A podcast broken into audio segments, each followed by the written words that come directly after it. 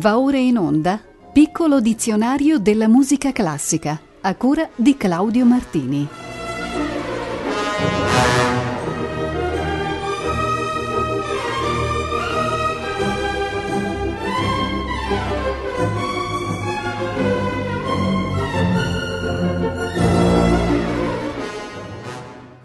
Buonasera. Siamo giunti alla puntata numero 171 del piccolo dizionario della musica classica, che iniziamo dall'aggettivo patetica.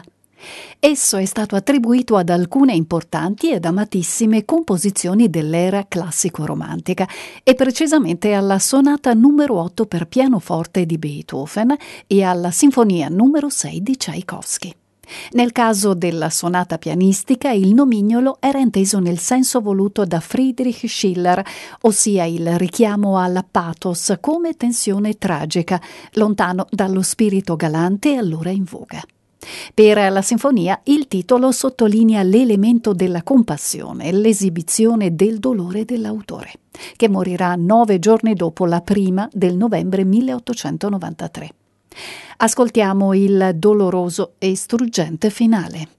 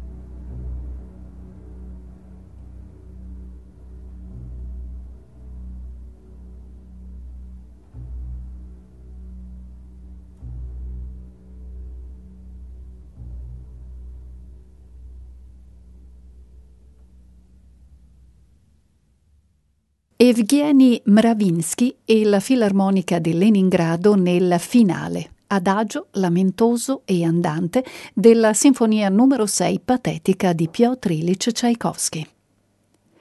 La versione maschile di questo aggettivo, ossia patetico, ci rimanda ad un bellissimo studio pianistico di Alexander Scriabin, il numero 12 dell'opera 8. Si tratta del brano più celebre della raccolta, composta tra il 1894 e il 1895 e contenente 12 pezzi didattici e poetici al tempo stesso. Lo studio patetico è il più spettacolare, per il suo andamento spettacolare sfrenato e per la tensione parossistica che lo anima dall'inizio alla fine. È stato per questo paragonato talvolta allo studio rivoluzionario di Chopin, al quale lo accomuna la potenza dell'evocazione drammatica ed epica. Ecco la versione di Vladimir Horowitz.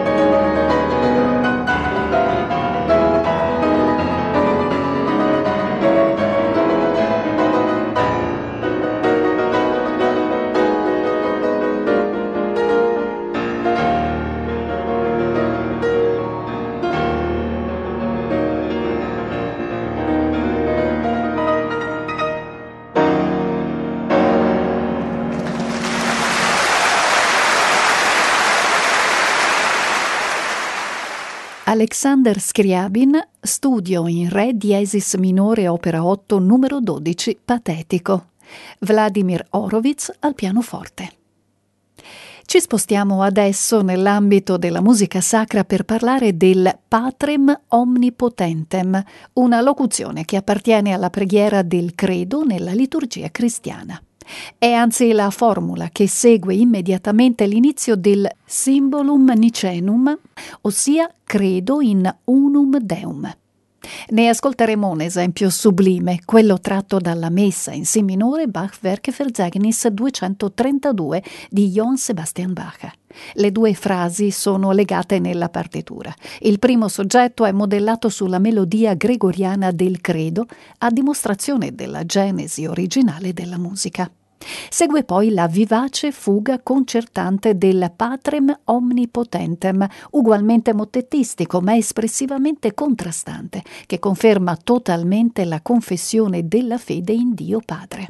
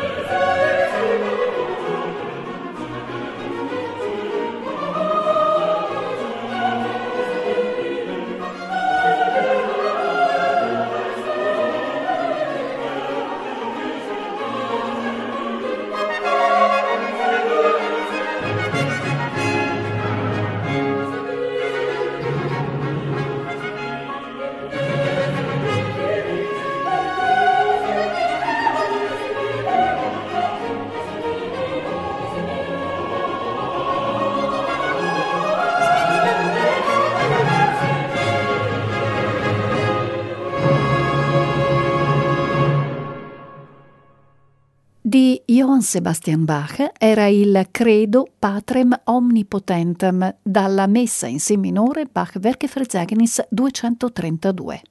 Tona Koopman ha diretto l'orchestra e il coro dell'Amsterdam Baroque.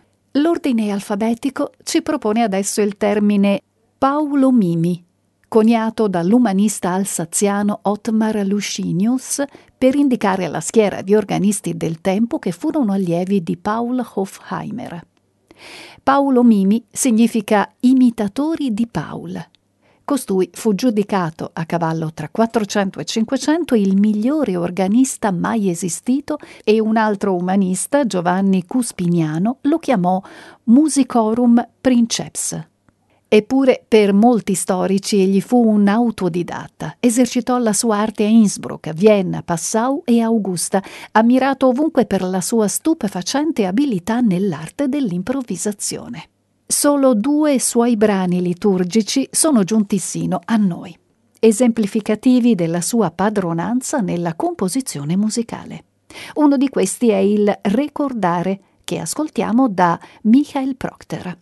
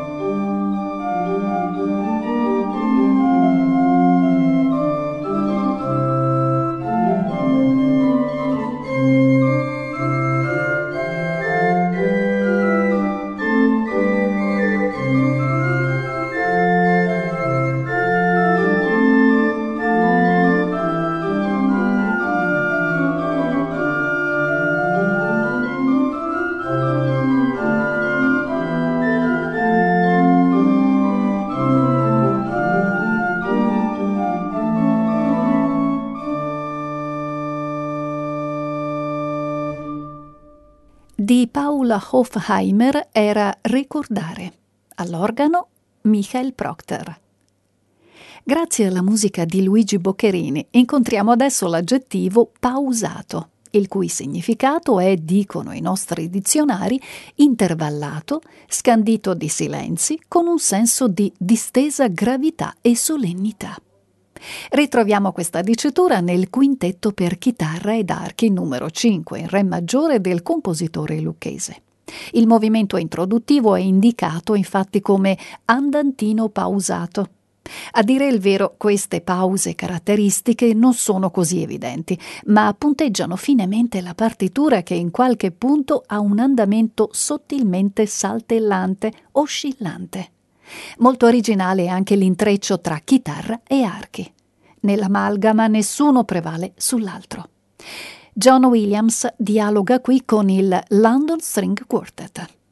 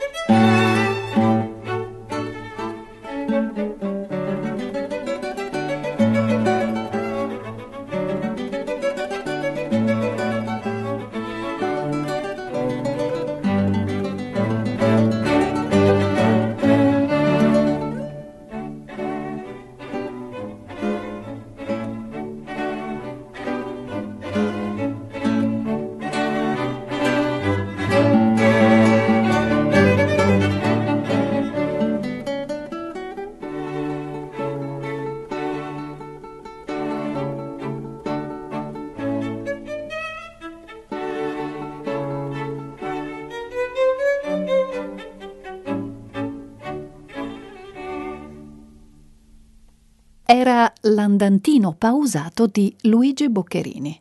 John Williams era alla chitarra con il London String Quartet. È ora il momento di parlare della pavana. Essa fu una danza di corte diffusasi agli inizi del XVI secolo in Europa e caratterizzata da un incedere lento, solenne e maestoso. Il nome deriva forse da Padova, città dove ebbe origine.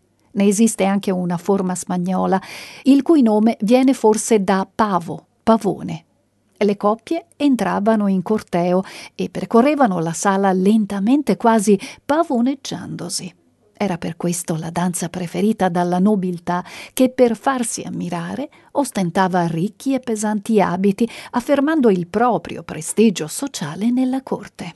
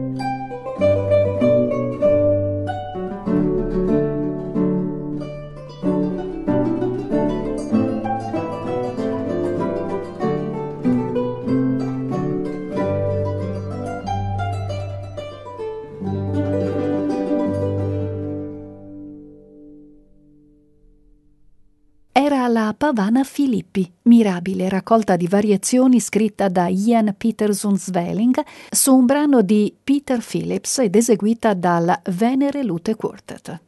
La pavana non era più ballata già nel Settecento, ma ebbe una ripresa in tempi moderni, soprattutto grazie a Ravella.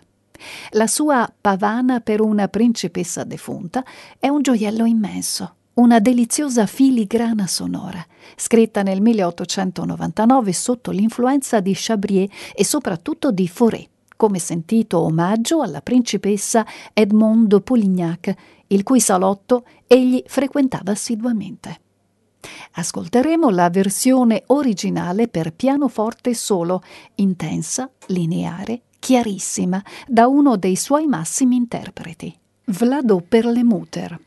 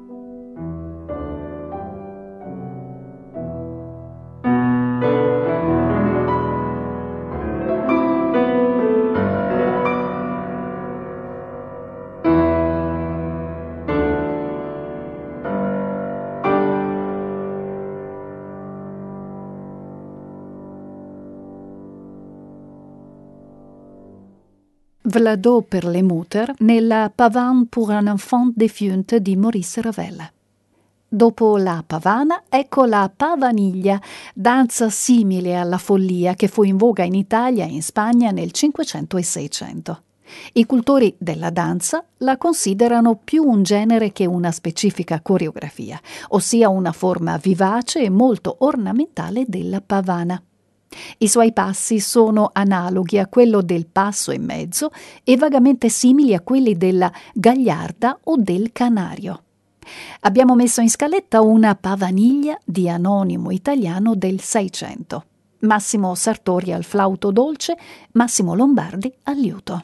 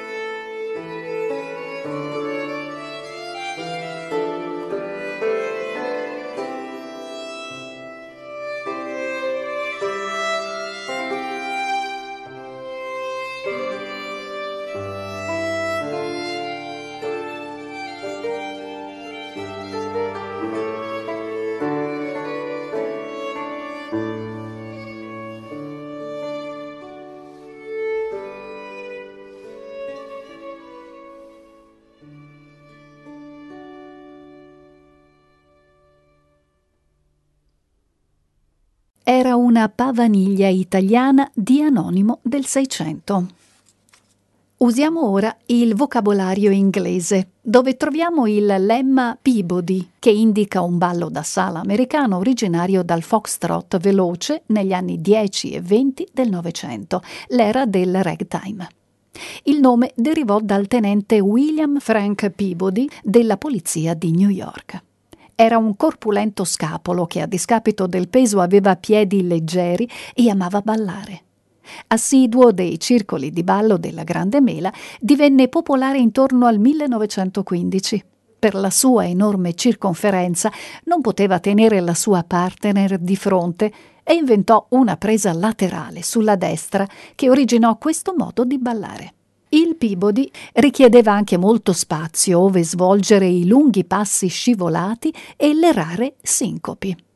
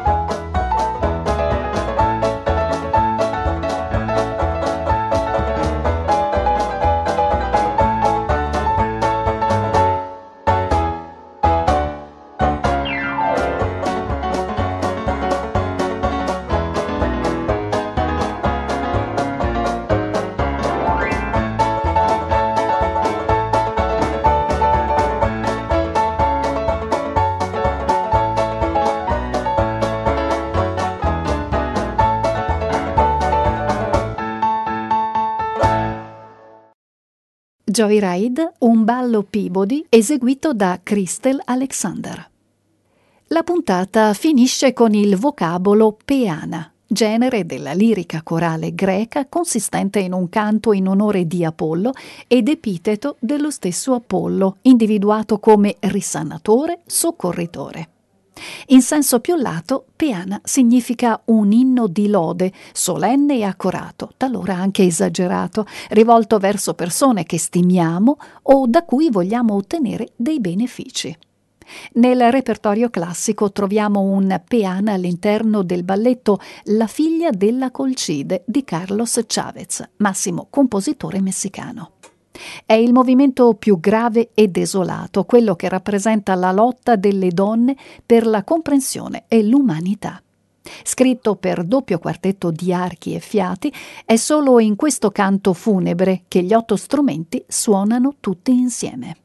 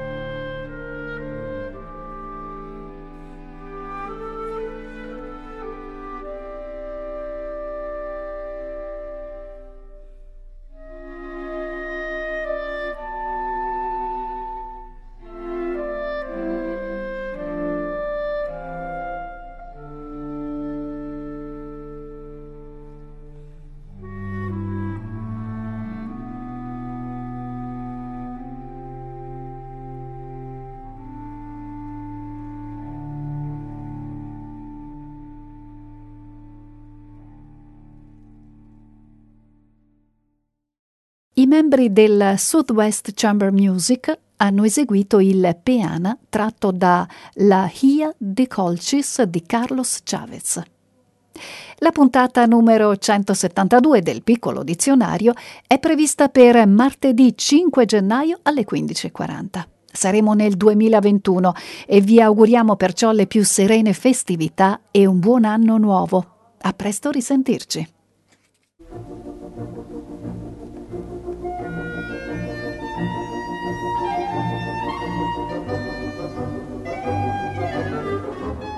Abbiamo trasmesso Piccolo dizionario della musica classica a cura di Claudio Martini.